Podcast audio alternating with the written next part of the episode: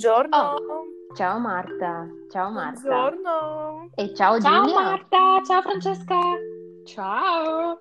Allora, Ciao ragazzuole. Come sta andando la vostra giornata? siamo cariche, siamo cariche. Beata te.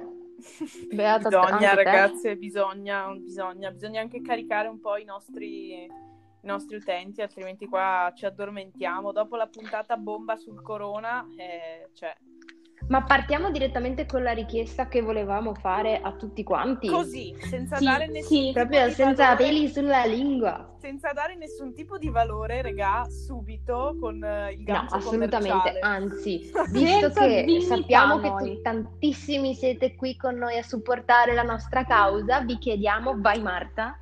Vi chiediamo, eh, cioè no, allora, prima di chiedervi, noi abbiamo cominciato questo podcast senza voler cominciare realmente un podcast, nel senso che si trattava e si è sempre trattato di un progetto molto più grande, molto più strutturato a livello, come mi piace dire a me, del lungo periodo. Ehm, quindi l'idea e il progetto è che questo non rimanga solo un podcast, ma diventi qualcosa di molto più grande. Non abbiamo ancora capito che forma avrà, però eh, sicuramente un progetto più, mo- molto più ampio. Per questo eh, dobbiamo avere un po' delle manie di grandezza, cioè bisogna anche investire, come dire, nel lungo periodo, giusto ragazze? Non è che possiamo far finta di... E sulle manie di grandezza, vai tranquilla, Vero. ce le metto Eh, io. Benissimo. No, nel senso non possiamo rimanere così nel limbo di, bah sì dai, facciamo un progettino quando ci va e ci pare. Tant'è che abbiamo fatto riunioni di redazione di tre ore l'altra sera, quindi raga, cioè, stiamo lavorando per voi. Dunque, durante proprio questa riunione è emerso ancora in maniera molto più forte la necessità incredibile di avere qualcuno che ci supporta, eh, in realtà da tanti punti di vista, ma nello specifico sulla parte social. Voi avrete visto che noi non abbiamo un mm, Instagram, cioè non abbiamo un profilo Instagram, non abbiamo una pagina Facebook, abbiamo una pagina LinkedIn perché io ho rotto le palle, l'ho creata e ho messo le persone dentro, ma Confermo, Eh, è stata esatto. tutta volontà di Marta, ma non perché non ci sia la volontà, è che effettivamente eh, non c'è non il abbiamo tempo. il tempo. Esatto. Quindi, siccome abbiamo un po' di skill da poter passare, tempo poco, perché comunque il podcast eh, qualcuno lo, lo deve, le deve pur fare, no? Quindi o lo facciamo noi o lo fate voi, direi che in questo caso abbiamo deciso chi occupa questo trono, eh, abbiamo bisogno di voi, abbiamo bisogno di voi, abbiamo bisogno nello specifico di qualcuno che ehm, ci, ci- ci- ci- insomma, sia disponibile a collaborare con noi, ci dia una mano nella diffusione dei contenuti, nella eh, presentazione anche dei contenuti stessi sui vari social, quindi ok, sì, post, Insomma, un social media manager che sposi la nostra causa Sì. e abbia voglia Pot- di entrare a far parte del team. potenzialmente con delle competenze anche molto basiche o comunque che abbia voglia di imparare delle competenze nel mon- montaggio video, comunque nella parte di video editing, perché comunque la presentazione del podcast oggi non viene fatta tramite screencast o video, ma perché non c'è tempo, ma semplicemente Infatti sarà un problema perché vorrà dire che entrambe, cioè tutte, parlo per me, mia sorella più che altro perché è quella che conosco meglio, ma eh, non potremo più farlo dal pigiama. No, Dovremo quello no, beh, no, no, no, quello sì, però nel senso nella- nel promo, cioè ci potrebbe stare lo screencast con i sottotitoli, come vi dicevo, no? E sarebbe già qualcosa di ini- ini- ini- cioè come inizio andrebbe già bene. Il, il Quindi pro- non fate i timidi, fatevi avanti. Se avete qualsiasi tipo di conoscenza e avete voglia di eh, appunto entrare a far parte di questa piccola squadra che punta a diventare una squadra un po' più numerosa e folta, sì, mandate ovviamente la mail all'indirizzo che poi ricorderà Marta, che perché io ho la memoria di un pesce nada rosso. podcast chiocciolagmail.com. L'unica cosa importante da ricordare è assolutamente tutto ciò che noi facciamo. Eh, non posso neanche dire che è no profit perché non, non abbiamo neanche una forma giuridica ancora. Ma Per soprattutto eh, ragazzi e ragazze eh, deve essere eh, una causa che voi sentite. Cioè io voglio bene ehm, agli animali voglio bene eh, eh, che, che ne so, eh, ditemi altre cause che non mi vengono in mente. Eh, voglio bene alla cultura, voglio bene agli- ai mestieri di una volta, voglio bene a tante cose.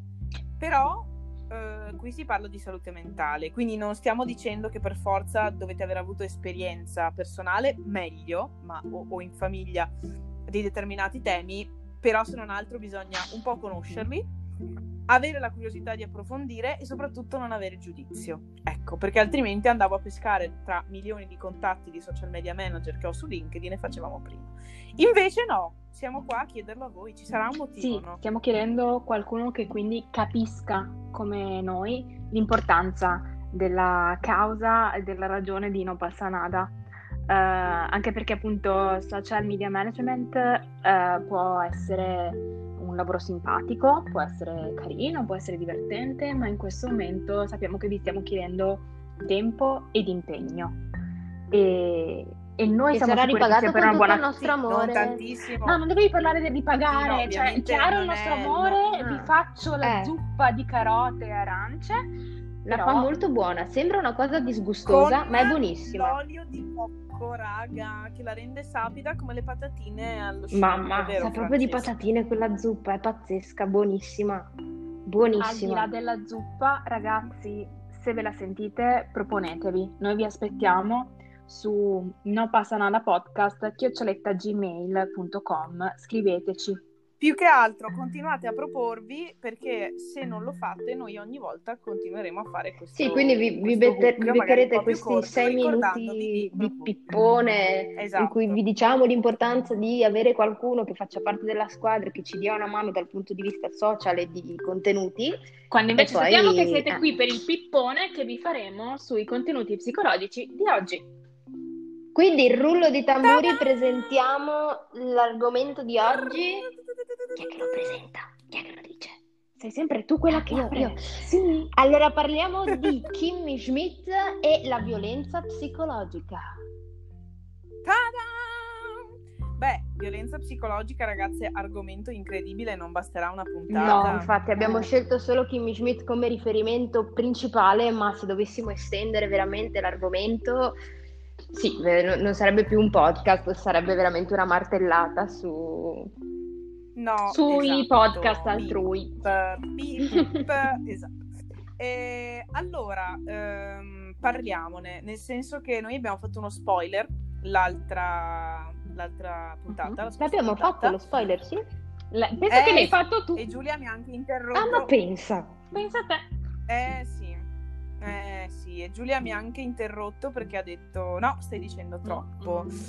Allora, che dire, follettini e follettine, eh, eh, no passanadini e no passanadine. Si parlava di una delle first ladies più conosciute del globo, forse la più conosciuta del globo, ovvero La nostra amica Melania Trump. si parlava di Melania Trump. Perché?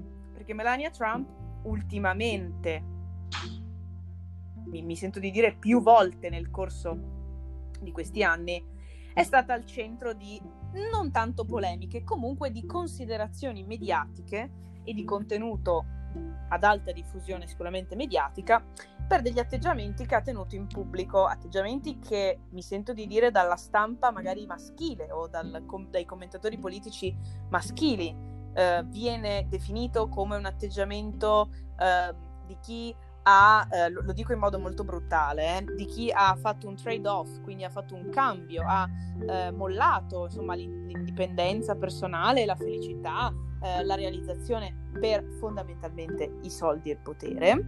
Eh, si parla di una persona che eh, di lei come una rivista, si parla di lei come di una persona che non forse non capisce neanche ecco l'ambiente in cui si trova. Mi sembra ragazze che se ne parli anche un po' come una che veramente non abbia la non- non- ci arriva. e questo è estremamente sbagliato. Esatto, cioè forse come una stupida, come un'oca, non lo so, insomma, che poi sono le classiche cose che vengono dette alle donne che accompagnano gli uomini di potere per la maggior parte delle volte, a parte alcuni casi molto, eh, come dire, direi purtroppo speciali, comunque molto di, di- di- di forza, come Michelle Obama, per esempio, o Eleanor Roosevelt mi vengono in mente. Ecco, il discorso invece mi sembra che dobbiamo un attimo capovolgerlo. Dobbiamo partire da una solita nostra assenza di giudizio il dire che in realtà noi di Melania Trump non sappiamo un cazzo. Punto primo.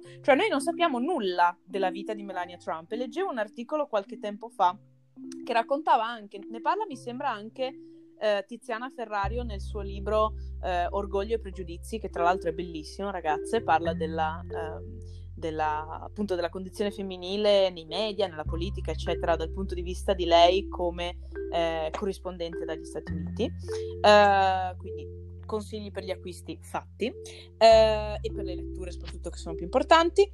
Ma eh, non sappiamo niente, sappiamo di una infanzia, un'adolescenza in Slovenia, sappiamo di un viaggio negli Stati Uniti e sappiamo che eh, si è sposata Trump ovviamente. E lì, eh, de gustibus, certo nessuno dice niente. Sì, ecco, non era, non era comunque la, non è comunque la prima moglie, quindi ecco, insomma, lì già ci sono tutta una serie di altre considerazioni. Ma che, che noi non faremo perché ci vogliamo... Quindi, uh... Brava. Esatto, Togliamo ci vogliamo focalizzare invece cioè, su, su, una cosa che abbiamo visto uh, accadere a, a Melania, uh, specialmente in un tweet.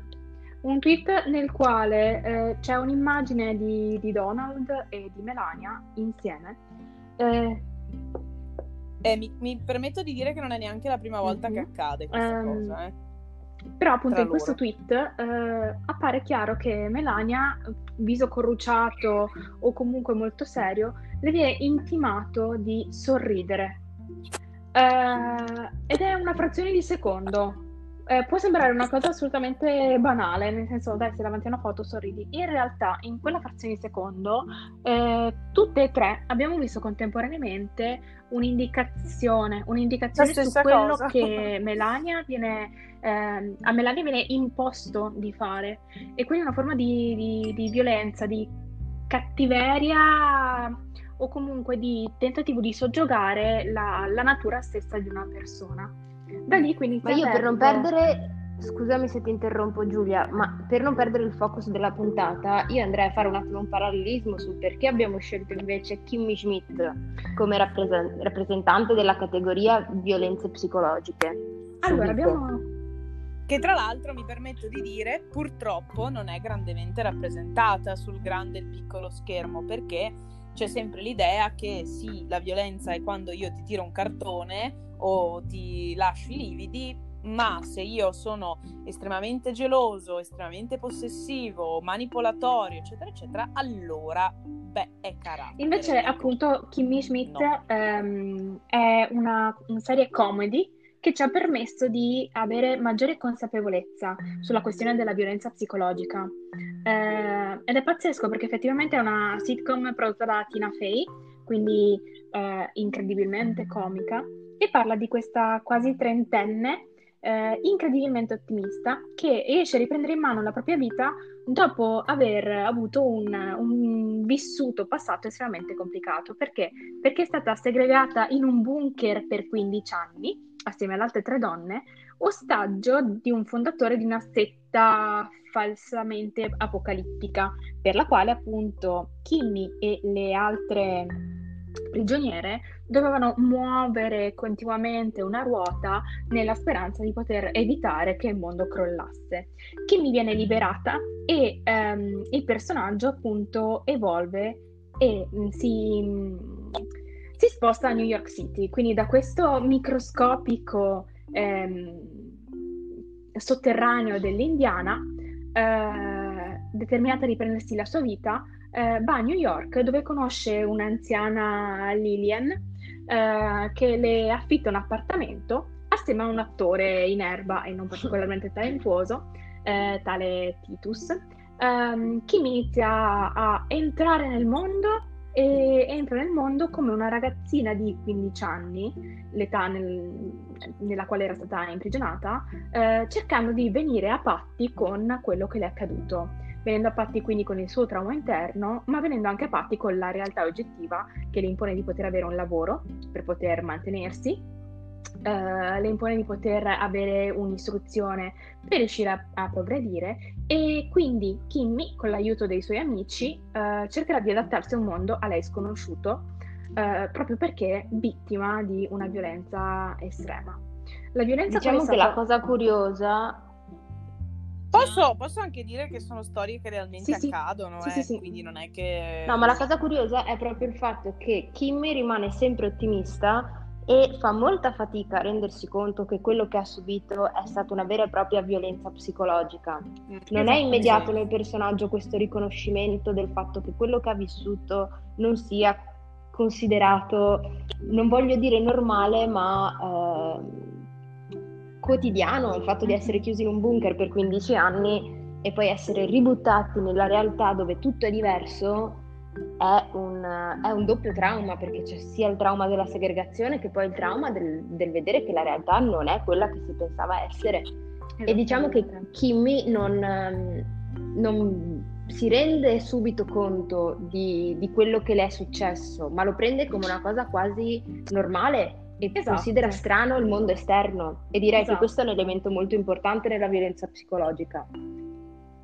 Sì, credo che ovviamente in tal caso sia assolutamente, come dire, raccontato in modo, eh, beh, chiaramente da una serie tv, quindi in modo un po' più epico e apocalittico e comunque in una, in una storia tremenda, però sono dei, delle, giustamente degli esempi, dei, dei, dei topoi, mi viene da dire, di comportamento molto tipici in piccolo della violenza, nel senso che l'idea che, tutto, che il mondo vero sia il mondo del suo giocatore, poi Giulia correggimi se sbaglio le parole, e il, il modo di vedere le cose giusto sia quello e non ci sia un, un esterno, è estremamente tipico. Io parlo da una che l'ha, l'ha subita, cioè l'idea che e tra l'altro vorrei dire una cosa, non è che le persone forti o intelligenti o eh, piene di iniziativa non la subiscano, cioè siamo tutti potenzialmente a rischio, quindi occhi aperti. Però ecco, ci vedo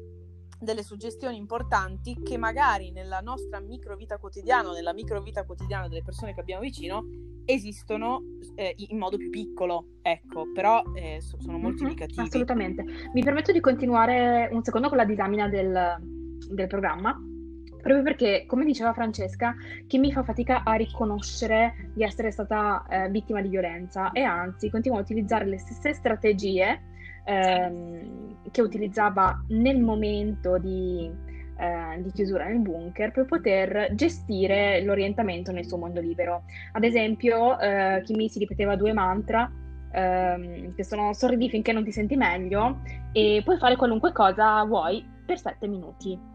Ehm, queste sono appunto le, le, cose che questa ragazzina si diceva ehm, per aiutarsi a superare una terribile prova, ma piano piano sono anche le cose che riconosce come aliene e sbagliate eh, rispetto a, al mondo vero, al mondo fuori. Questo perché? Perché la violenza psicologica che Kimi ha subito e che molti di noi hanno subito è un insieme di atti, di parole, di sevizie morali, minacce, intimidazioni, vengono utilizzati come uno strumento di costrizione o di, oppre- o di oppressione per obbligare gli altri ad agire contro la propria volontà.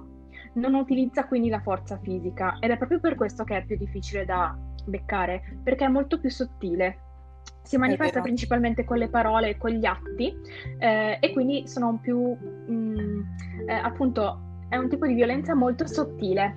Per questo, eh, Giulia, non si, non si, tende tanto spesso a giustificare, proprio perché non c'è un atto eh, ostile sì. che non è legato sì, il fisico. problema è che spesso, eh, appunto, proprio perché non c'è un atto ostile fisico, non ci sono delle, delle prove tangibili, non ci sono ematomi, ehm, è molto comune che la vittima stessa non riconosca la violenza e quindi non riesca a lasciare il, il, proprio carceriere.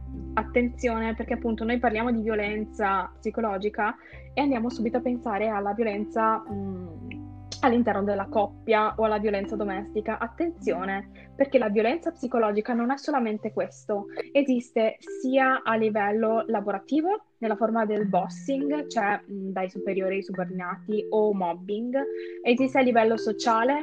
Um, ad esempio, banalmente, la violenza psicologica della mafia è un fenomeno chiaro di violenza psicologica che poi si ripercuote anche sul, um, su agiti veri e propri. Ma non solo, Um, spesso uh, la violenza porta in ogni, in ogni, sua sfaccettatura a una asimmetria nella relazione. ed è effettivamente eh, una simmetria che passa attraverso l'aggressione. L'aggressione può essere di varie categorie, può essere appunto un'aggressione verbale, ehm, la diffamazione, gli insulti, le minacce, giudizi e critiche infondati, rimproveri, degli scherzi, eh, delle dimenticanze, delle negazioni, insomma è veramente una violenza estremamente sottile ma di una potenza incredibile.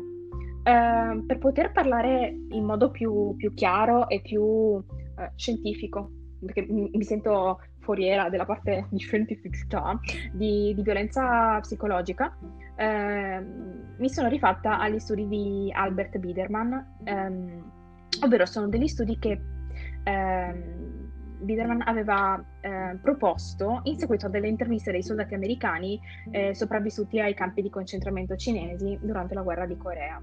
Eh, Biderman è riuscito a creare in qualche modo uno schema eh, che spiega come agisce effettivamente la violenza psicologica e effettivamente non c'è alcuna traccia di violenza fisica.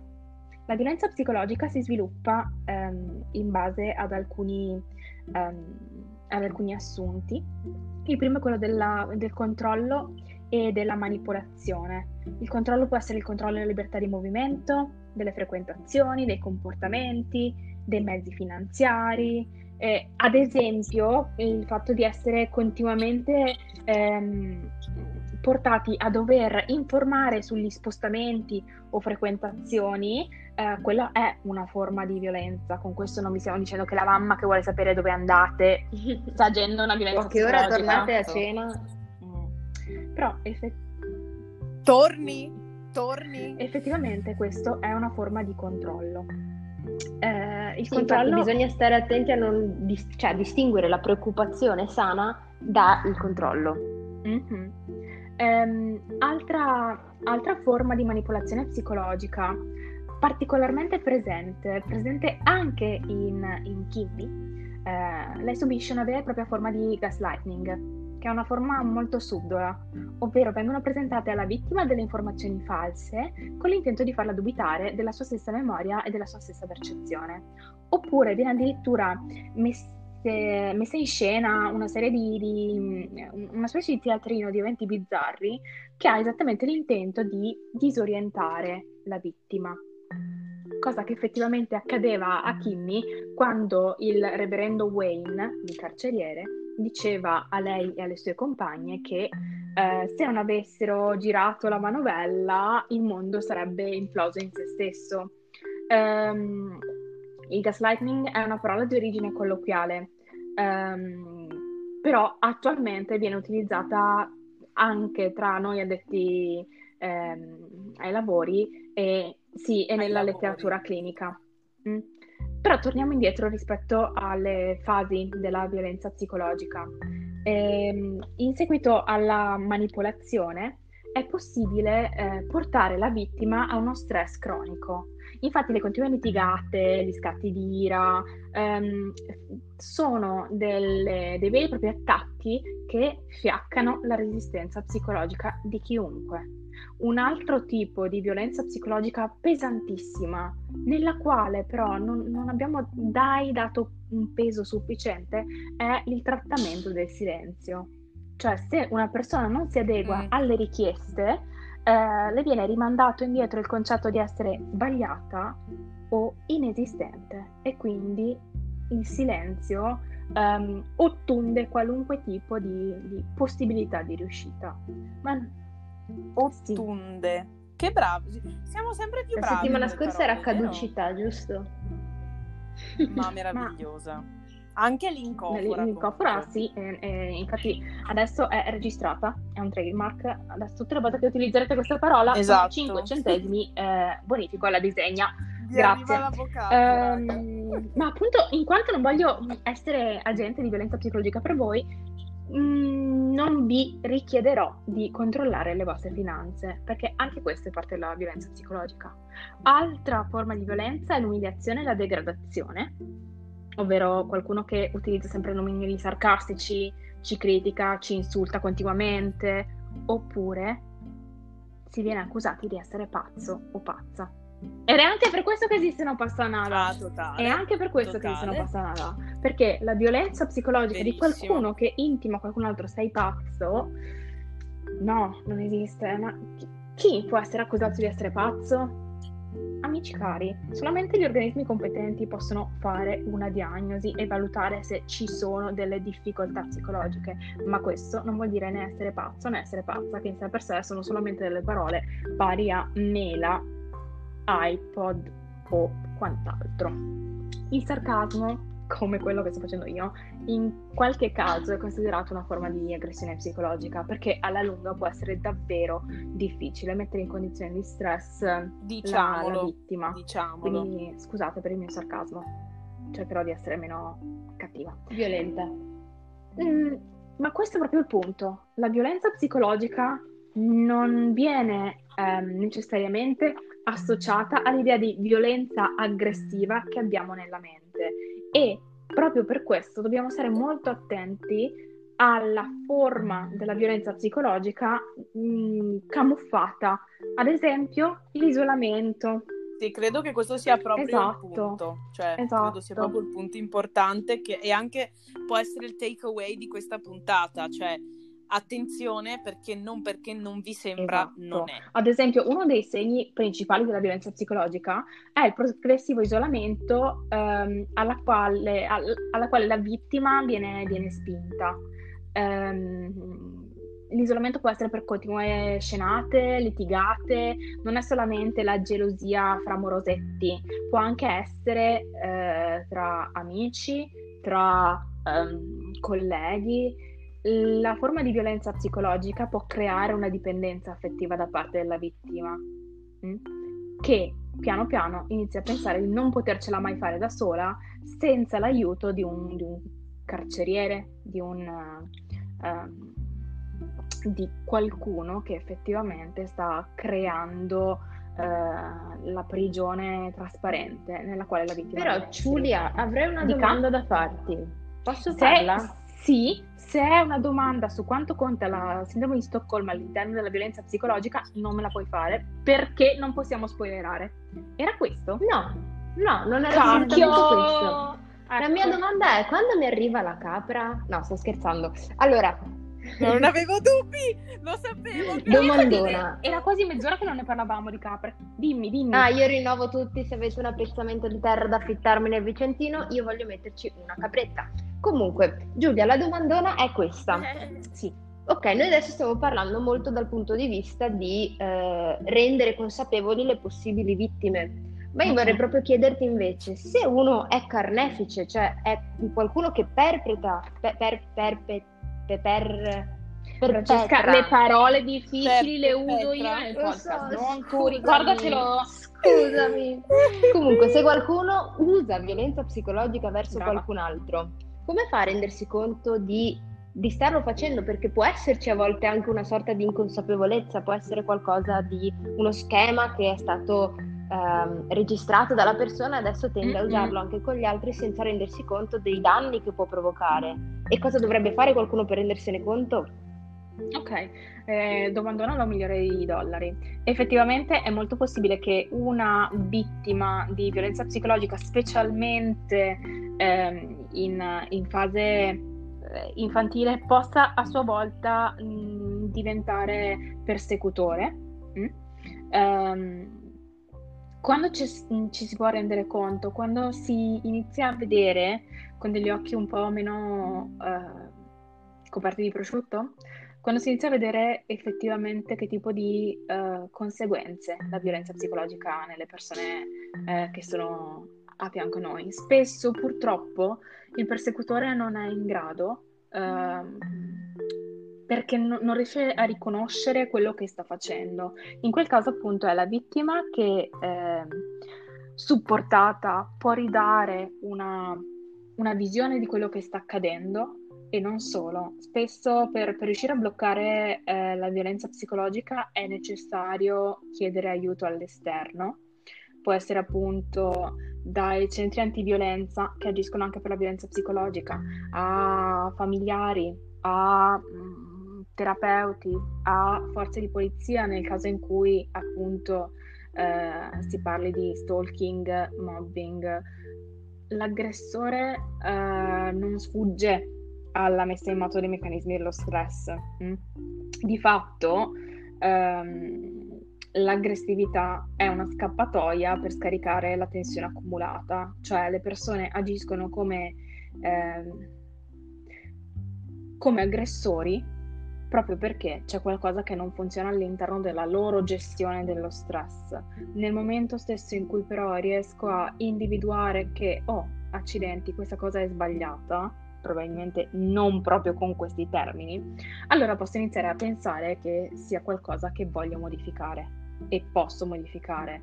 Um, ricordiamoci però anche una cosa, che... Um, stiamo parle- parlando di un tipo di, di reato uh, riconosciuto come tale abbastanza recentemente. Questo cosa vuol dire? Che è molto difficile per un aggressore rendersi conto di essere aggressore. Ehm, nel caso della violenza domestica, eh, una persona viene tracciata di aggressione ehm, quando effettivamente eh, ci sono dei, dei segni tangibili è molto raro che ci sia una menzione per la violenza psicologica. Banalmente eh, il plagio, cioè eh, riduzione alla schiavitù, eh, è stato considerato un reato eh, punito fino, al, fino all'81, ok?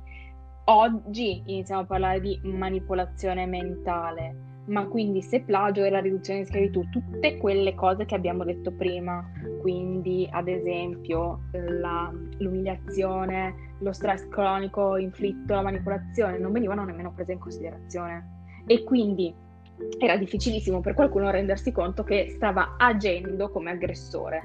È possibile uscire dalle dinamiche ehm, di aggressore e vittima. Mm? È possibile. Uh, ci sono pochi centri qui in Italia che effettivamente se ne occupano. Io penso però una cosa, ehm, che spesso non, non ci rendiamo conto quanto sia fondamentale riconoscere l'altro come diverso da me, ma uguale a me in qualche modo. Nel momento in cui mi rendo conto che qualcosa potrebbe ferirmi, potrebbe farmi del male, allora posso anche pensare che la stessa azione su qualcun altro potrebbe avere gli stessi effetti.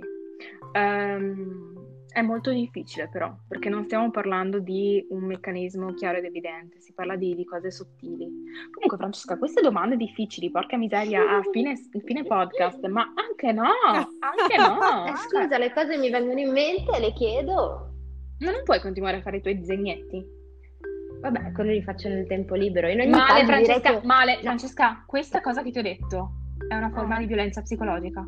Attenzione, Perché? attenzione, Perché, perché ho... ah, ah, Oddio. eh, ti ho No, de- questa era autodifesa. No, la mia era Ah. un'umiliazione e una degradazione. Ah, Questa ok, è infatti mi sono sentita un po'. Era un test, era in pratica. Francesca, era un esame, ti ha bocciato. Mm. Stiamo invece buttando un po' troppo nel faceto un argomento molto serio, però di fatto è difficile per noi trovare altri modi per parlare di cose così pesanti.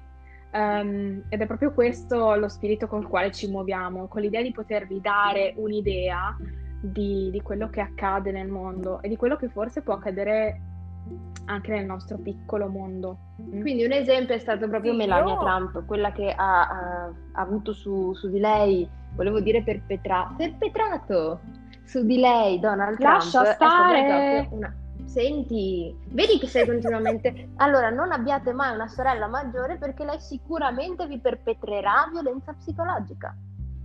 Mm. Ecco. E invece, sulla base delle varie teorie di sviluppo dell'educazione, l'abuso psicologico è un attacco diretto all'equilibrio fisiologico di un individuo, oltre che ai bisogni fondamentali dell'autostima, della sicurezza, di amore e del senso di appartenenza, che sono fondamentalmente i bisogni proposti da Maslow, colui che ha creato eh, la piramide dei bisogni. Mm? Ehm, attenzione perché la violenza psicologica è possibile che venga vissuta ancora in modo più distruttivo nei bambini. Mm. Lo- Mm, Il bambino però non ha la forza di, uh, di uscire da un circolo psicologico di violenza e quindi l'isolamento del bambino, il terrorizzarlo, il rifiuto del bambino può portare effettivamente a delle eh, conseguenze epocali.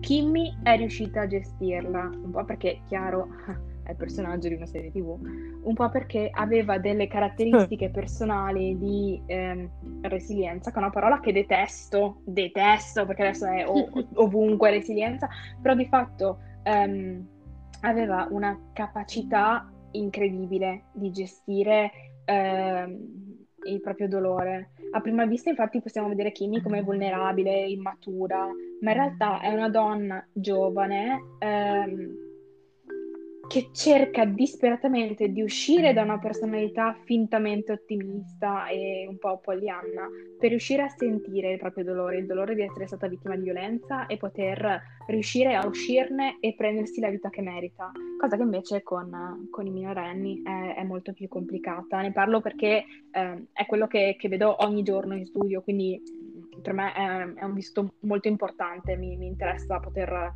poterne parlare.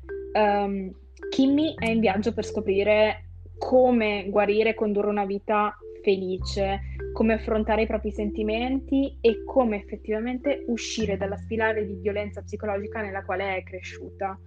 Uh, la cosa bella che, che, che, ci ha colpito è che um, poche persone hanno la resistenza innata e, e l'idea che uh, va comunque bene. E forse proprio perché siamo tutti così vulnerabili abbiamo più possibilità di vedere quello che ci sta intorno e di fermare questo tipo di, di, di violenza così strisciante.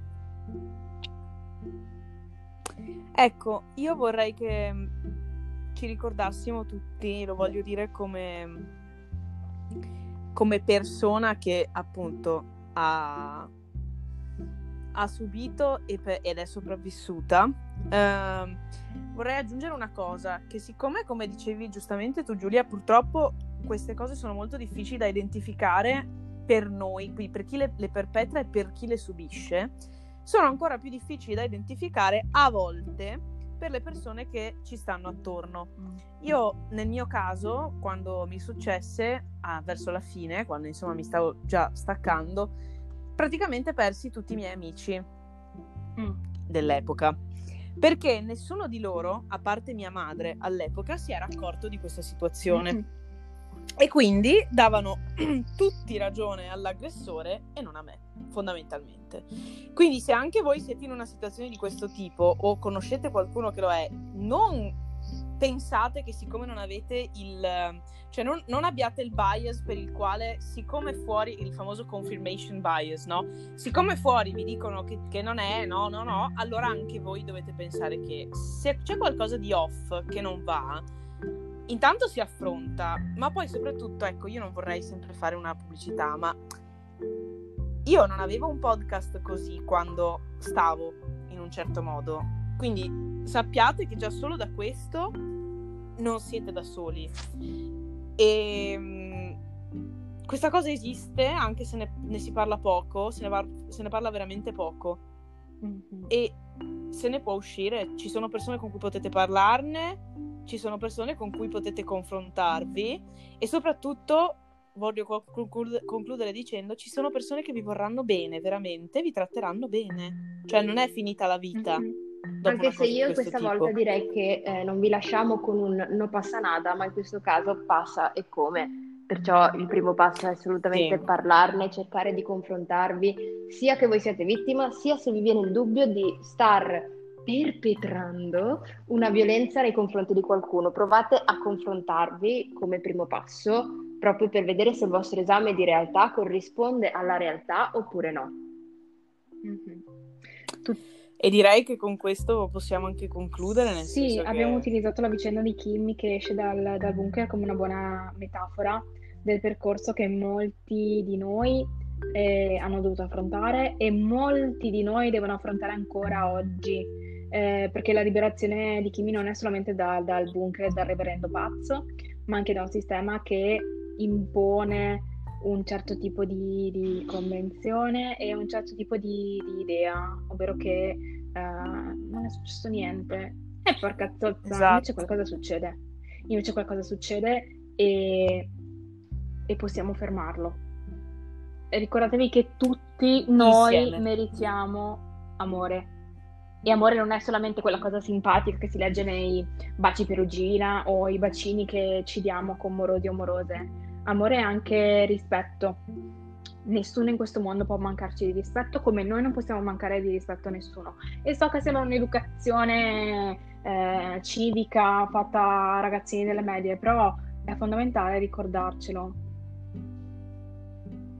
Bene. Direi che... Sì, direi che siamo Sono, arrivati sono alla fine. troppo peso? No, No, no, ci cioè ho il fazzolettino di fianco, ma sto bene, sto bene. Falsa come i fiori finti, falsa come i fiori finti. Bene! Di cosa parliamo la prossima puntata? Francesca? Eh, allora, la prossima volta parleremo di un pesce che non è un pesce ma canta. Wow! Lo so, mi vengono così, non me le preparo nemmeno. Non so se sia un bene. Beh, ma è questa... Cioè, ma, ma noi ti paghiamo per questo? Ma se abbiamo detto che siamo no profit. Ma cosa vuol dire? Non fai soldi, ma lo stipendio ce lo potresti avere? Cioè, tu dacci un Io ti ricordo scusa. che vi ho offerto una cena, più pagamento di quello non so cosa fare, ragazzi. Con È quella vero, memorabile raga, zuppa di carote e arancia, mamma che buona Giulia, ti prego rifalla presto. Allora facciamo così, metteremo nel, nel podcast All'asta la zuppa di esatto, carote. sia la arance. zuppa di carote, sia eh, una serie di indicazioni ehm, su numeri utili da poter chiamare se pensate di essere vittima di violenza. Nello specifico, Sì. ehm, in questo caso, vi ricordo il 1522, eh, che è il numero fondamentale eh, antiviolenza e stalking. È un servizio pubblico. 1522 1522 Chiamate, chiamate, chiamate. Se sentite che c'è un qualcosa che non sta funzionando, che, che le cose non, non vanno bene così, se sentite che il dolore è troppo alto, forse è il momento di chiedere aiuto.